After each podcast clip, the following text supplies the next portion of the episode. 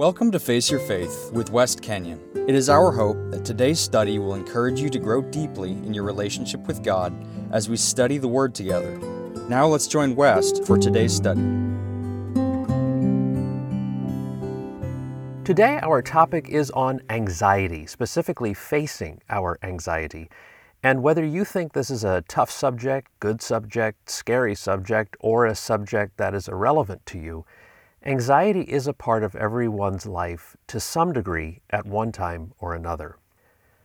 But before we dive into our study, I would like to express my sincere gratitude to composer, musician, and sound designer Mark Tichy of Apple Hill Studio for composing our new opening music and providing the closing acoustic guitar hymns that will be used in this and future studies. For many of us, and for certain myself who love music, I'm so grateful to Mark for sharing his many talents with Face Your Faith and for serving God in this marvelous way with each of us. And with that, let's move into our topic today on anxiety. And I can certainly lead out by saying I am personally quite familiar with being anxious. I seem to live out a lot of my life in the world of anxiety, fear, and worry. Unfortunately, most people don't properly deal with their anxiety and worry and often joke about it However, it is nonetheless a very real thing that many people either don't discuss out of fear and being labeled as weak, insane, or just feeling as though anyone they tell will just roll their eyes and tell them to get a grip, and think happy thoughts, or worse yet, to simply pray about it and it will go away. Do not misunderstand me. I am absolutely committed to prayer, and prayer works. Prayer is exceptionally powerful, and God does hear the prayers of those who call on His name through faith in Jesus Christ. But simply counseling someone to read the Bible and pray more is often not the whole of the answer, both physically, mentally, and we know that from God's own Word. Over the past 16 years, I have had the profound opportunity to provide mentorship and counseling to thousands of men in this and many other very difficult areas in their lives, and I know for certain there is no easy answer to dealing with anxiety, worry, or fear. So, where are you right this second? As we are diving into this very serious, very real, very debilitating, and very painful world. As I mentioned in the beginning, everyone has or will be affected at some point in their lives by anxiety but it is to what extent you do battle with it that becomes the hot button for us. While I'm going to focus this topic entirely on how God desires us to deal with our anxious lives, it is important to know when to seek professional help and not to be afraid. Personally, I believe if you are able to work with a good, non legalistic, intelligent Christian counselor, it will be the best of all worlds. I say this because I know Christian counseling, whether certified counselors or pastors, can and is often disastrous for many and for many reasons. Don't forget, just because someone says they are Christian and claims to know the Word of God and holds a religious or professional title, and whether or not they are or aren't a Christian, does not mean they are able to offer you any help in both the clinical, if needed, and spiritual understanding of God's true and loving desire for your life. Again, my encouragement for anyone seeking help is to humbly yet reverently, boldly get in God's face and pray and beg of Him for guidance as you seek help and do ask of Him to guide you to the right individual or individuals who will be able to help you live out God's love and grace in this season of your life. So, how do we personally, with God, deal with all of this in our lives, and what does God's Word have to say about anxiety, worry, fear, etc.? And we start with a very familiar passage that many enjoy quoting Philippians 4 6 through 7. Do not be anxious about anything, but in everything by prayer and supplication with thanksgiving, let your requests be made known to God, and the peace of God, which surpasses all understanding, will guard your hearts and your minds in Christ Jesus. So we see very clearly exactly what we are supposed to do with our anxious moments in our lives, period. Notice the passage does not say you shouldn't be anxious or it's not good to be anxious. It says do not be anxious. We see a direct command do not do it. And I think it's important to understand why God says don't do it. First reason, God knows it's bad for us physically. And secondly, it severely hinders and limits our desire and dependence on God. So let's look briefly at some of the effects of worry, anxiety, and fear on the human body. And the effects on the human body from anxiety are headache, muscle tension and pain, chest pain, fatigue, stomach upset, sleep disorder, and these symptoms, when not properly dealt with, can and often do lead to over or under eating, uncontrolled anger, drug and alcohol abuse, tobacco use, social withdrawal, restlessness, lack of focus or motivation, feeling overwhelmed, and sadness or depression. And these findings are published by Mayo Clinic. Now, for many of us, having God say, don't be anxious, and medical experts telling us it's bad and all the terrible things that it can do to our bodies when we are under stress starts many of us on the defensive with God because if it were just that easy not to be anxious, worried, and fearful because it's bad for my health, I wouldn't ever be anxious, and this alone is enough to drive me to anxiety. And fair enough, because this appears to be telling us if you are anxious, you are bad and rotten and not right with God. And if you would just be a better Christian, read your Bible and pray more, you just wouldn't be anxious.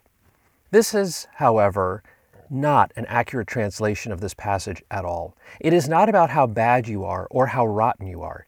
It is, however, about your desire of God, your desire to be in His presence, and your level of interest to accept His help when you sincerely call out to Him and accept from Him the healing and peace He so desires to give you. So then, what is this passage telling us directly, and how do we deal with it appropriately and in a God honoring way? Let's keep reading. So when you are anxious, etc., we see that we must take our whole lives, everything, by prayer and supplication with thanksgiving. Hear that? Thanksgiving. And let our requests about our anxiety, in this case, be made very clear, known to God from our mouth to His ears. But this can be, and is most often very hard to do when you are deep in anxiety. For me, when I'm anxious about something, I often don't want to go to God and pray about my anxious thoughts. Oftentimes, I am mad at God that once again I'm feeling anxious because I know I'm not to feel this way, and I know it is not what God wants of me, and I hate it. I hate that I am back in a place that is miserable. And all those thoughts only further promote my anxiety, which leads straight to wanting to throw up my hands and turn my back on God and say, Who cares? What does it matter? I'm sure this sounds familiar to at least a few of you who are listening, but this brings us to another aspect within our anxious time, and that of our attitude and discipline with God. And the passage continues and says that when we are disciplined and have the right attitude and stick to what we may not want to do, we receive something that is amazing, but only when we persevere through that anxious time. We read, And the peace of God, which surpasses all understanding, will guard your hearts and your minds in Christ Jesus. That is a promise. Again, you might say, that sounds great and I sure want that, but once again, that's easier said than done. And you are absolutely correct. And so is becoming a millionaire and getting a job and cleaning your house and raising kids. But that is not the point of this. God is not telling us, and He has never told us that we are going to obtain anything with no effort, not even salvation itself. God makes it very clear, however, that we are to persevere, have discipline. We are to work, we are to stand firm, stand grounded, be willing, be open, be alert, and be listening. In other words, we are to be active and intentional in our lives before God at all times and in all ways.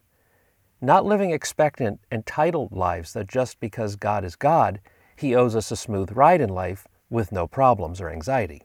A quote I love Entitlement is holding God accountable for promises He never made us. I love that.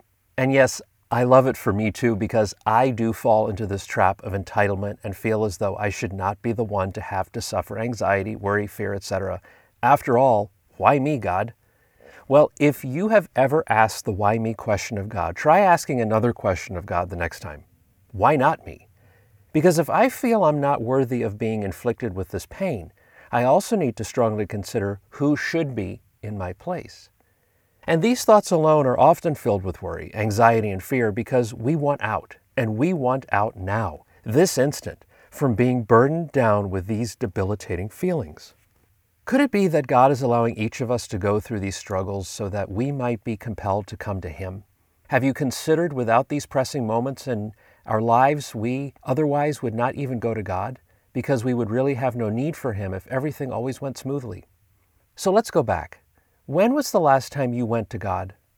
And very seriously, very purposed, very intentionally, without fear and worry and anxiousness, knowing at least this much that God has a profound promise if we come to Him in everything by prayer and supplication, humbly and earnestly. With thanksgiving, let your requests be made known to God, and the peace of God, which surpasses all understanding, will guard your hearts and your minds in Christ Jesus.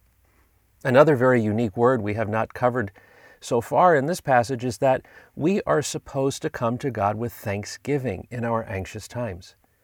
How on earth are we supposed to do that? Well, if we are going to trust God for what He claims He will do for us, if we follow what might seem impossible, we must not forget this very familiar passage, Romans 12:12. 12. Rejoice in hope, be patient in tribulation, be constant in prayer. Let's look at another passage, that of Philippians 4 4. Rejoice in the Lord always. Again, I will say, rejoice. And James 1 2. Count it all joy, my brothers, when you meet trials of various kinds. So here we have it laid out very clearly that we are to be patient in tribulation and trials of many and various kinds, constant in prayer, and rejoicing always. And while this seems near impossible, again, easier said than done at many times in our lives when we are free falling from seemingly nothing to grab hold of to stop us that is the exact time we are to reach out and grab the very thing that can and will save us, and that is God. And again, easier said than done. However, our response of easier said than done does not mitigate whether or not it is what we are supposed to do in order to get results. And this takes us to yet another level of our attitude in life in Christ, and that of lacking trust and faith. So we don't even attempt to reach out. So let's look at a few passages in God's Word on the discipline of trust and faith. First, Proverbs 3 5. Trust in the Lord with all your heart and do not lean on your own understanding. All right, this one hits home for me. Trust in the Lord, not your own understanding. Well, I know that is a huge problem for me personally. I know for sure I do a lot more trusting in me and my understanding than trusting in the Lord and His understanding. Could it be that is why I'm anxious and worry and fear? Could it be that I have good reason to be feeling these feelings and thinking the thoughts that I think? Could it just be if I did what God asked me, trusting that He knows what is best for me, that I would truly have nothing to be anxious and worried about? Now let's take a look at 1 John 4:18. There is no fear in love, but perfect love casts out fear. For fear has to do with punishment, and whoever fears has not been made perfect in love. Hmm, there is no fear, no worry, no anxiety in love, and love is God, because perfect love, which is God, casts out all fear, worry, and anxiety. Moving on to Mark 11:24 we read, "Therefore I tell you whatever you ask in prayer, believe that you have received it and it will be yours." And this takes us back to the need for earnest, humble, sincere prayer from our passage in Philippians. In everything by prayer and supplication with thanksgiving, let your requests be made known to God. Keep in mind, however, when we do what God asks of us, Satan does not want us to succeed.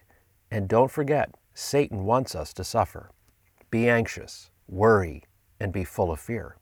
Inasmuch many of us know that God does not want any suffering for us, although He allows it for us to grow, and we too often just give up because we feel entitled that when we snap our fingers, we expect God to show up and deal with it right then and there. And when that doesn't happen within milliseconds, we give up and give in to Satan, and only to be tortured more, which more often than not leads us to blaming God for not doing his job. With that being said, please don't ever kid yourself and say you've never blamed God for anything, because we all have. But even after all this looking into God's Word and sifting through it slowly, many of us are still anxious and worried and fearful of being anxious and worried and fearful. And I truly understand that. You are perfectly normal, believe it or not. And God is not disappointed with you. He is not mad at you, and He has not given up on you. Oh, so many of us are worried and anxious and fearful about so much in our lives, but could it be that so many of us do not rely on God the way He tells us we must in order to live in His freedom, peace, and rest? As we continue, let's look at a few more passages that we must take to heart and follow in order that we might be set free from the bondage of anxiety. Listen carefully to more of God's encouraging words on what we are supposed to do. Matthew 6:25 through 34. Therefore I tell you do not be anxious about your life, what you will eat or what you will drink, nor about your body, what you will put on. Is not life more than food and the body more than clothing? Look at the birds of the air. They neither sow nor reap nor gather into barns, and yet your heavenly Father feeds them. And you are not of more value than they? And which of you, by being anxious, can add a single hour to his life? And why are you anxious about clothing? Consider the lilies of the field, how they grow. They neither toil nor spin, yet I tell you, even Solomon in all his glory was not arrayed like one of these. Now it's time to look at 10 steps that I put together that we can take when we come before God in our time of need. Steps that we can walk through with God. Step 1 Ask. Matthew 7 7. Ask and it will be given to you. Step 2 Seek. Matthew 7 7. Seek and you will find. Step 3 Knock. Matthew 7 7. Knock and it will be opened to you. Step 4 Trust.